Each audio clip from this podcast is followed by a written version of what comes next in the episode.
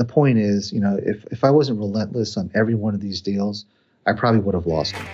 Best ever listeners, before we get into today's episode and the interview with our best ever guest, I want to mention Fund That Flip because Fund That Flip is an online lender that gives you fast, convenient access to really affordable money that you need for your flip project. So if you're doing residential flips, then the main thing I imagine that you're focused on, uh, or the main two things, are the deal and the money. Uh, so if you've got the deal pipeline, but you need access to cash and you want to build a reputation within a, a, a group that will continue to invest their dollars into your deals, then go to fundthatflip.com forward slash best ever.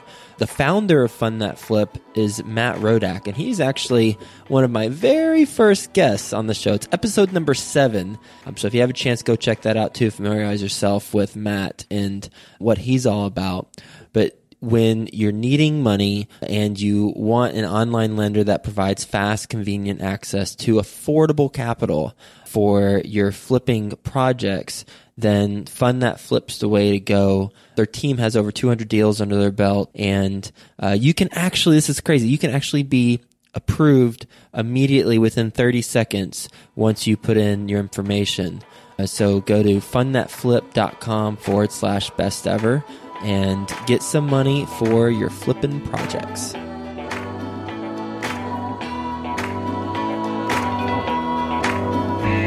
Hi, best ever listeners. Welcome to the best real estate investing advice ever show. I'm Joe Fairless, and well, let's dive right in with our best ever guest. How you doing, Ash Patel? Doing great, Joe. Thank you.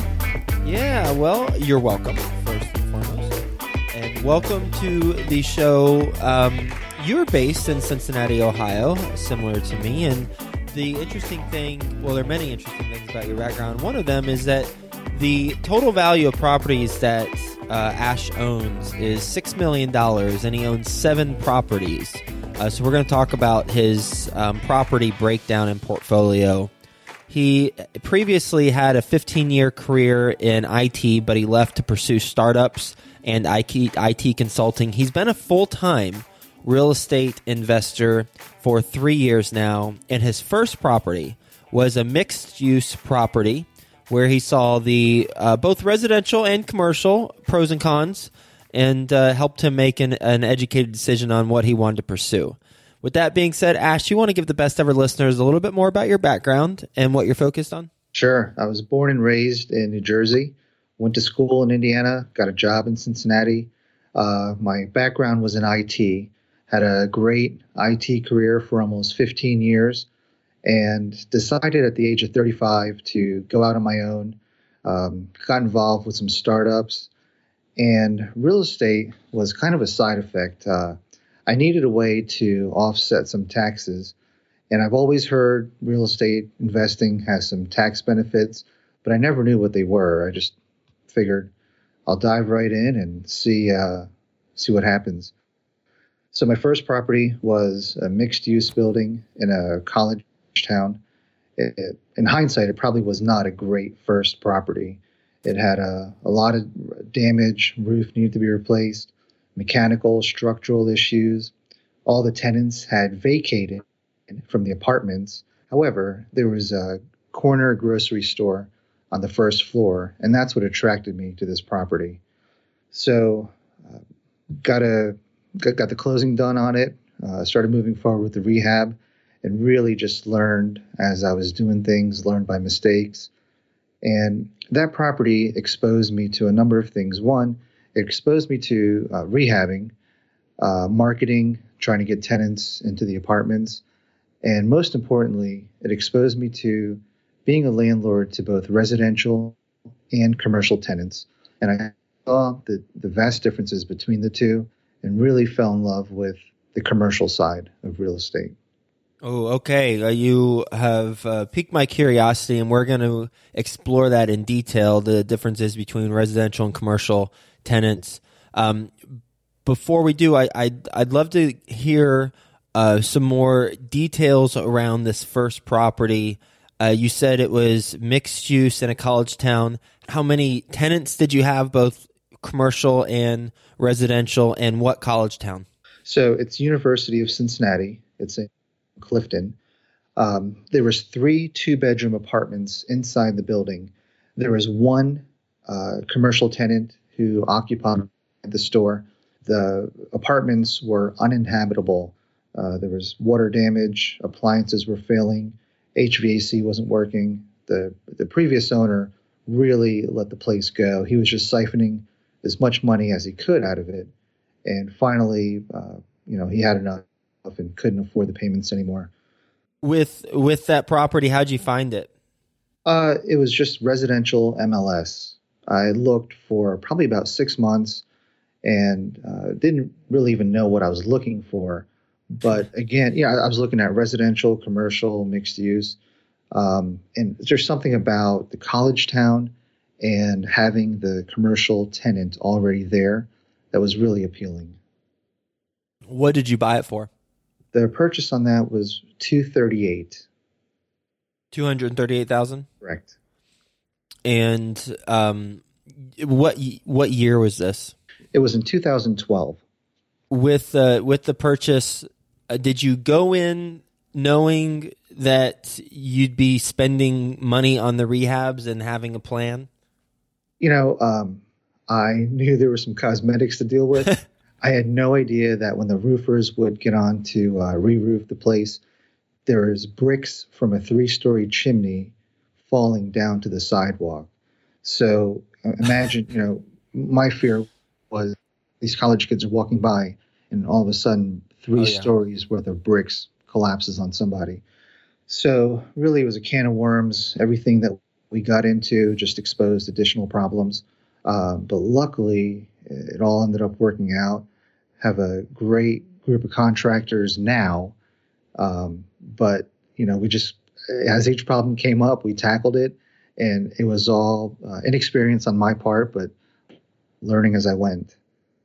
Roughly or exactly, depending on uh, your your memory and and how methodical you are, how much did you spend on turning the property around? I would say between forty and fifty thousand dollars. Okay. What do you think it's worth right now? Uh, we've had offers for 350 on it, or I've had offers for 350, um, and that was a low ball offer from an investor, unsolicited. Uh, I would say conservatively about 400. Awesome. And is the same uh, grocery store there? They are. We signed them to a long term lease. We increased their rent before I bought the building. Uh, they try to get smart and sign a lease with the previous uh, owner and um, it turns out in Ohio, there's a stipulation where any lease over three years has to be notarized to be valid. So we ended up going to court and um, winning a judgment on that invalid lease. Ooh. So uh, the tenants are phenomenal people. They've been there for eight years, very good friends of mine now. And whenever we have to battle over something, very amicable. You know, we know it's just business. We'll go out and have a drink afterwards. But now they're paying about 50% more than what they were paying. And what what is what is it what's the rent bring in for that plus the other uh, four or three units? The store has about 3,000 square feet and they pay 2600 a month. The apartments are 700, 700 and 800. So roughly uh, 4800 per month.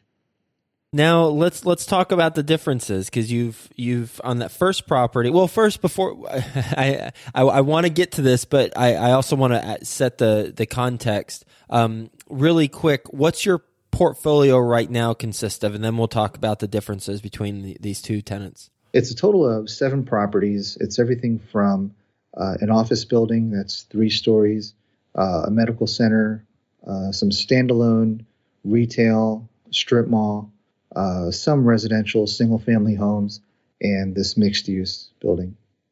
So I guess you know I, I don't have an mo really. Um, no, you don't. I, I, just uh, look and look and look, and something just pops out at me, um, and I explore it, chase it, and I don't have a rhyme or reason to uh, how I select these properties, but um, you know it's just endless hours of searching, and then finally something just works. Wow. Well, let, let's, th- there's in that portfolio of office building, medical center, standalone retail, strip mall, mixed use, single family, it's heavy handed on commercial. Let's talk about this. Why have you, what have you seen as far as the differences between commercial and residential tenants? So with residential, you know, one of the reasons people don't get involved with residential is the proverbial uh, toilets clogged up or overflowing in middle of the night call. And that really does hold true with commercial tenants. Um, one, they typically don't operate overnight, and two, if their toilet does overflow, it's usually on them. If their heating and air unit goes out, it's usually their responsibility. Uh, with residential, anything that happens in the apartment or single family home is typically the landlord's responsibility. With commercial, you're usually responsible for parking lot, exterior, roof, and sometimes mechanicals. In addition to less landlord responsibilities, uh, other benefits of commercial is you can increase the value by either decreasing your expenses or increasing your revenue. With um, residential, I'll give you a good example. I was at a friend's house this weekend. He was talking about remodeling his kitchen, and I asked him if he would actually get back the money that he put into it his response was great, and he said, No matter how much we spend on the kitchen remodel, our house will always be worth plus or minus $5,000 of the last sale in this neighborhood. So, you know, no matter how much you improve a house, you're tied to the comps of the neighborhood as far as the value of it goes. With commercial, you can have a rundown block building, not rundown, you can have a block building, metal roof, and all of a sudden get somebody like Dollar General to sign a lease, and you've quadrupled the value of your building. So commercial values are based on cap rates, uh, and that's a direct correlation to decreasing expenses and increasing revenue. You've got a whole different variety pack of properties. Which one is your most and do you manage them? I do. Yeah. Okay. So yeah, that's why you're you're doing the full time thing. Which one is your most time intensive? The residential. Um, the how many how many homes do you have? Um, I'm down to just three. And those ta- those three homes take more time than any of those other things. You know, in the past, between the homes and the apartments, they did. Uh, most recently, the office building. Again, uh, you know, I don't. Uh, I, I shoot from the hip pretty often. I bought an office building that was vacant for five years. It was bank owned, uh, roughly 10,000 square feet over three stories. And for the last year, that's consumed uh, almost 100% of my time. I had no idea how difficult it was to office space. Uh, but once it's full, you know, it's just like any other commercial property. It kind of runs itself. Whereas the residential, you know, you still have those recurring issues with plumbing, electric, HVAC, roof, uh, all that good stuff. But again, commercial, I think it's the most hands off, passive way to generate income in real estate. And just a point of clarification for the best ever listeners uh, when you're saying residential and you're talking about apartments, you still can increase the value with apartment communities by decreasing expenses or increasing income. But the the less landlord responsibility certainly um, d- don't apply to that because you do have the different mechanicals, as you said. Good point. And you know, the reason I'm stressing commercial is I've seen a lot of forum posts where, for whatever reason, people are just scared of commercial properties because they assume it's this whole other animal that they know nothing about. And quite honestly, it's it's fairly similar to residential. The big differences are, um, you know, it's harder to find commercial tenants, but they usually stay longer. Uh, the costs are much higher with commercial, but so are the revenues and the profits. So anyone that has an inclination to look or explore commercial properties should keep these mental barriers from having them move forward.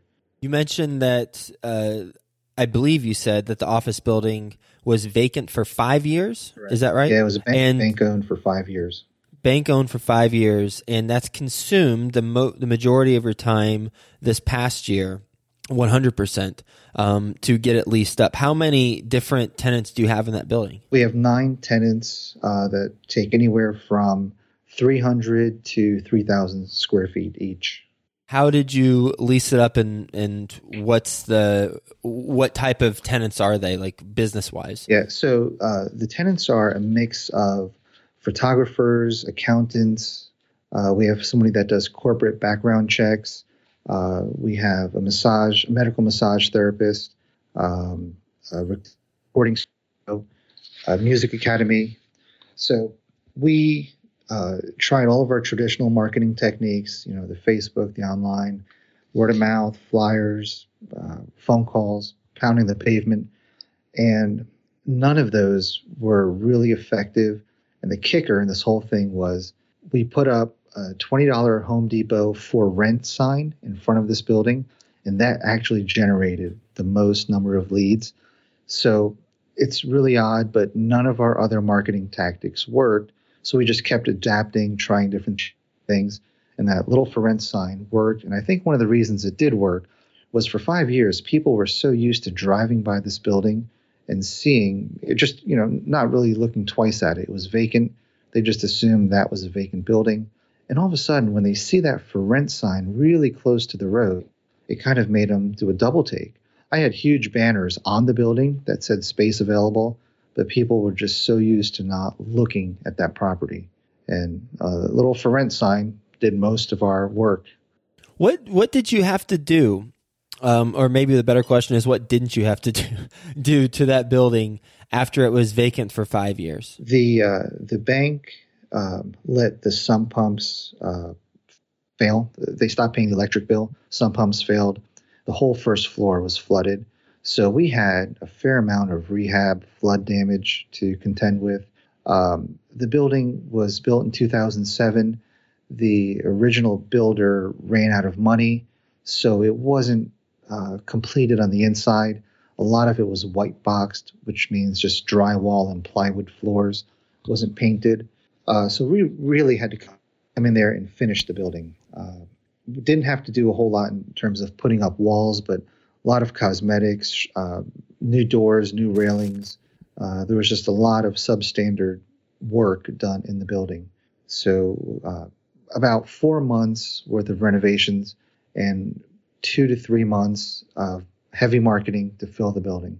You say we whenever you're talking about posting ads and putting a, a, sign up. Who's we? It's actually all me. I have uh, a marketing person that uh, I, he's on commission, um, so he's kind of a freelance marketing guy that uh, when he has time, he'll help me out with projects and uh, help market the building, help showings.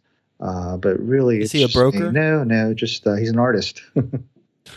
he's an artist, yeah, and just a friend of mine that um, will pitch in when he can. But for the most part, all of this is done by me.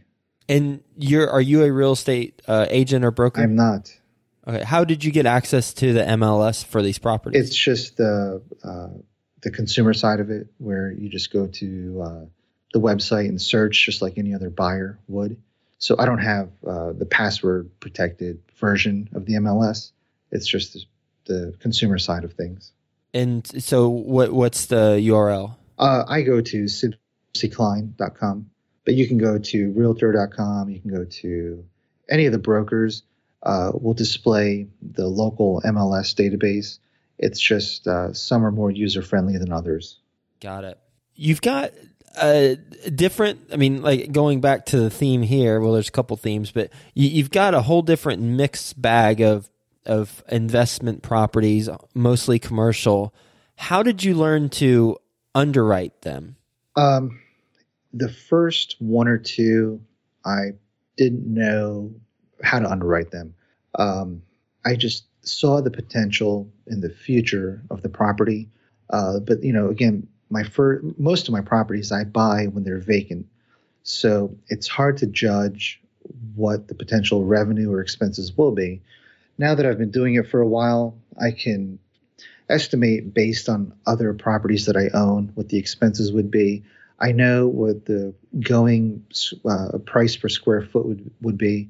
So it gives me a way to put together a rough pro forma. But most of the time, I bank um, on commercial real estate bouncing back, which it's on the verge of doing. Um, it's getting harder to find deals with commercial real estate, just like with residential. A lot of people uh, say, you know, all the deals have dried up. Commercial's not there yet, but um, getting close. So really, it's uh, the first couple were shoot from the hip, and now I've done it for a while, so uh, I've got some numbers that I can use as a benchmark. Would you recommend that approach for someone looking to replicate what you've done? Um, if it's the difference between not pulling the trigger ever and getting into it, I would say yes. There's so many people who uh, will sit there and overanalyze every deal and never pull the trigger. And quite honestly, if I had done that with some of these properties, they probably wouldn't have made sense on paper. But once they're up and running, things progress and they make money.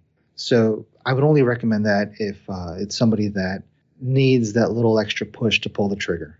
With the office building, how much did you pay for it? Uh, we paid two hundred and fifty thousand dollars. And when you, you said we again, is it who is who's this? I we? say we because it's uh, my wife and I. I mean, Okay, my wife has a full time job. She doesn't. Uh, she hasn't even been to half of the properties that I own. So we kind of have two distinct career paths. Okay, It- but our money is pulled together, I suppose. two hundred and fifty purchase price. How much did you put into it? Uh, that one we're close to, or I'm close to about ninety thousand dollars. And what do you think it's worth now? We have an offer that I turned down for four ninety five. So So five hundred. Yeah. Yep. So you got about 150, 160 k. That's correct. And all of our first year rents are discounted because I wanted to get the building full, get the momentum going.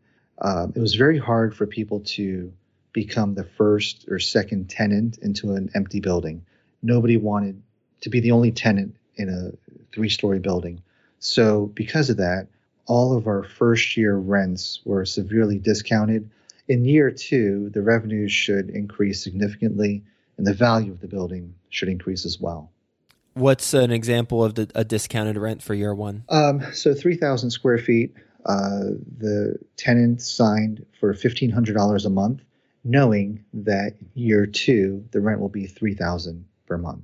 What type of of contract do you have in place that makes sure that they don't leave after what year one? Well, we don't. We signed one year leases specifically so we can renegotiate in year two. And what we'll do is several months before the leases expire, we'll see if those tenants are successful and if they want to continue, we'll get closer to market rents. If they decide it's not for them, they're going to move on, then that'll give us adequate time to try to find new tenants. And again, having a building that's full makes it so much easier to find tenants. You could, you know, when there's a waiting list, the demand just increases. So it was overcoming that hurdle of having an empty building or having a building that was empty for five years. and where is that property in Cincinnati? It's in Maineville, which is uh, north of Loveland. It's northeast side of Cincinnati, outside of the loop. Small town of two square miles, uh, which is another hindrance for this property. It's it's not one of the booming suburbs. It's more of a quiet, laid back, small town feel. Ash, what's your best real estate investing advice ever? be absolutely relentless on finding and chasing deals. Uh, I'll give you an example. So every single day for the last three years, about five times a day, I look at every new commercial property that comes online in about seven counties. It may sound like a lot, but it, you know, you set up your saved searches where uh, these real estate sites will just spit out every new property since your last visit. And um, doing that, I've found most of my deals where they were very highly in demand. For example, had a strip mall that came online on a Friday night. I was in bed, probably 11 o'clock at night, doing one last search, and I saw a strip mall that the numbers just didn't add up. It was for $645,000 purchase price or sale price, and the net operating income was $115,000 per year on a triple net strip mall. So uh, I was baffled, didn't know if it was a mistake or what. So I stayed up all night researching everything I can find about the mall, the realtor, the tenants. Saturday morning, as soon as it was uh, okay to start calling people, I started tracking down this listing realtor and finally got a hold of him and made the offer, negotiated. By Sunday night, we had an executed contract. By Monday morning, he had several cash offers for over $800,000. So my purchase price in this building was 625 and in less than a year, I've got a contract to sell it for $990,000 with really no money into the building.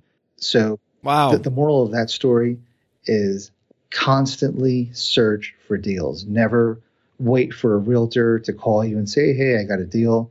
Don't wait for the wholesalers to call you. Just be absolutely relentless. Another example of that was um, a, a, retail building that um, actually the office building would be a better example. So this building was on the MLS for a couple years, and um, all of a sudden there was a drastic price reduction. So I tried to track down the listing realtor, couldn't get a hold of him. So I tracked down his colleagues, his employees, even his previous uh, company that he worked at. Couldn't get a hold of this guy. Got on Google Maps, and as a last resort, I saw an old realtor sign on Google Street View. So I called that realtor. Turns out he was good friends with the listing realtor. We got together and got this deal done while there was already a pending offer, so to speak. It was an inside deal that we went around. But um, the point is, you know, if, if I wasn't relentless on every one of these deals, I probably would have lost them. Hmm. What two powerful examples with um, with all these properties? How are you financing them? Um, I found a really good local bank. I've tried um, some of the regional banks. I've tried the bigger banks, and the deals that I bring them don't fit their criteria. Mostly because there's no cash flow on them. Um, nobody wants to finance a building that's not producing any revenue. So this one bank, um, they took a chance on me with the first one, the second one, and now whenever I bring them a deal, they're confident in my ability to turn them around. So I probably pay a little higher, but they get the deals done for me, and it's uh, thirty percent down, just pretty conventional financing. 30 percent down, um, but you're you're able to um, get it get get these properties financed where others likely would have an issue doing yeah, it. Yeah, I've you know the same deals I've brought to other smaller banks and they wouldn't touch them. What's the name of the bank you use? It's Center Bank. C E N T R E. C E N T E R. C N oh C N T E R the traditional spelling. yeah, they've got uh, I think two or three locations in Cincinnati. You ready for the best ever lightning round? Let's do it. All right. First, a quick word from our best ever partners. If you need money for your flipping project, then go to fundthatflip.com forward slash best ever. You'll know within 30 seconds if you're approved or not to get money for your residential flip. Go to fundthatflip.com forward slash best ever. Would you like to invest in real estate while also living a balanced life? Well, yeah, that sounds nice, right? go check out our best ever guest, Chad Carson's newsletter. And by the way, it's episode 457. Really good episode. Um, he talks in his newsletter all about real estate, entrepreneurship, and life. Uh, so his website is Coach Carson, C O A C H C A R S O N dot com. And there's also a free investor toolkit as well at Coach Carson. Best ever book you've read? Oh, people might tar and feather me for this, but I'm going to say it's called Trump Strategies for Real Estate, and it was written by his attorney George Ross. Yeah, it's it's amazing um, how uh, everybody writes for Trump, but when you look at the book, it's just his Trump's big old face on. That's true on, on the cover. However, George Ross, he's been his attorney from uh, his first deal, so this is a guy who's got intimate knowledge of his inner workings of their organization so it was from a different perspective and uh, some pretty valuable information in there.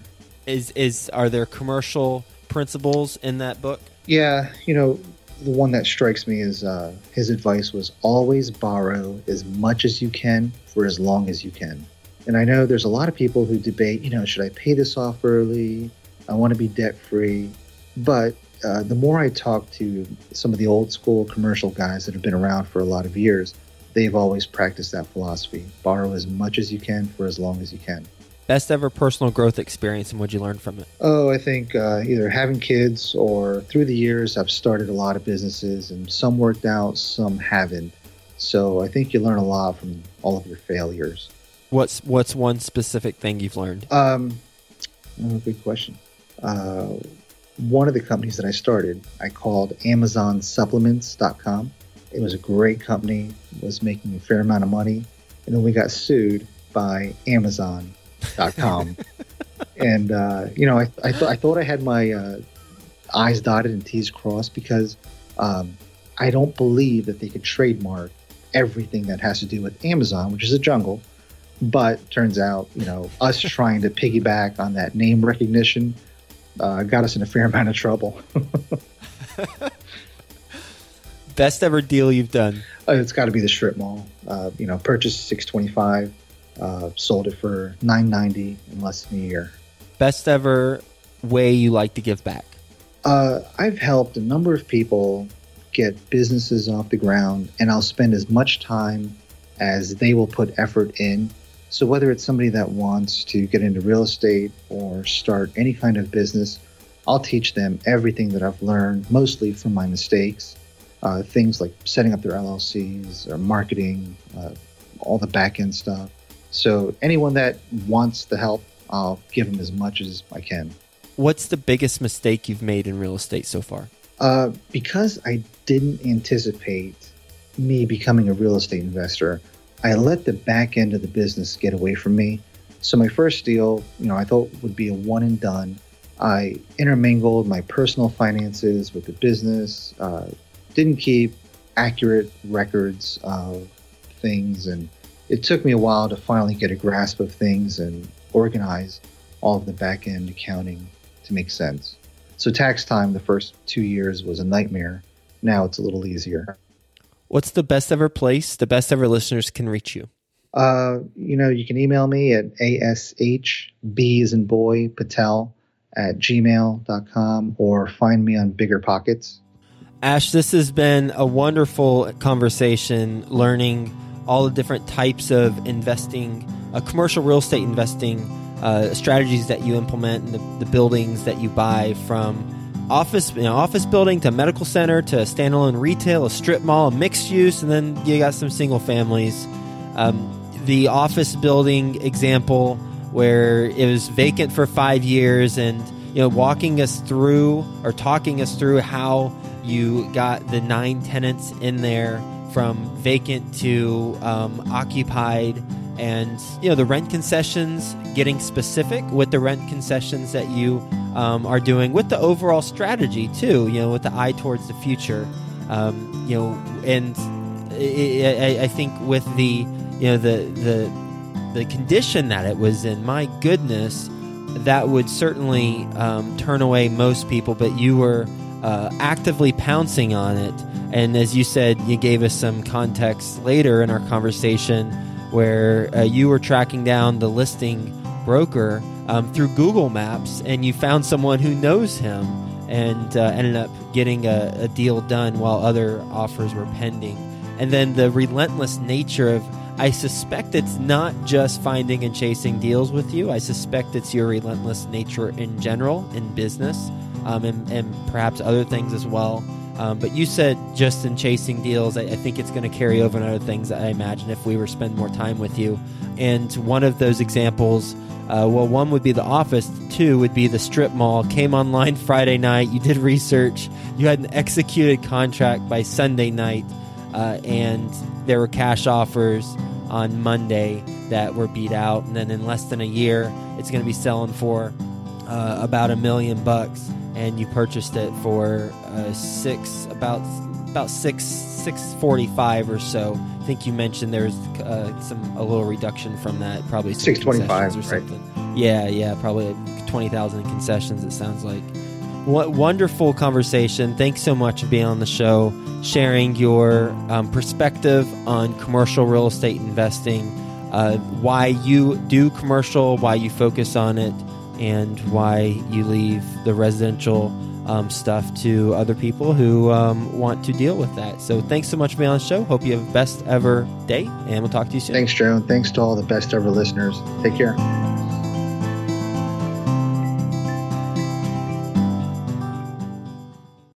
I want to mention Fund That Flip because Fund That Flip is an online lender that gives you fast, convenient access to really affordable money that you need for your flip project. So if you're doing residential flips, then the main thing I imagine that you're focused on, uh, or the main two things, are the deal and the money. Uh, so if you've got the deal pipeline, but you need access to cash and you want to build a reputation within a, a, a group that will continue to invest their dollars into your deals, then go to fundthatflip.com forward slash best ever. The founder of Fund That Flip is Matt Rodak, and he's actually one of my very first guests on the show. It's episode number seven. Um, so if you have a chance, go check that out too. Familiarize yourself with Matt and what he's all about. But when you're needing money and you want an online lender that provides fast, convenient access to affordable capital for your flipping projects, then Fund That Flips the way to go. Their team has over 200 deals under their belt, and uh, you can actually, this is crazy, you can actually be approved immediately within 30 seconds once you put in your information. Uh, so go to fundthatflip.com forward slash best ever and get some money for your flipping projects. Would you like to invest in real estate while also living a balanced life? Well, yeah, that sounds nice, right? Go check out our best ever guest, Chad Carson's newsletter. And by the way, it's episode 457. Really good episode. Um, he talks in his newsletter all about real estate, entrepreneurship, and life. Uh, so his website is Coach Carson, C O A C H C A R S O N dot com. And there's also a free investor toolkit as well at Coach Carson.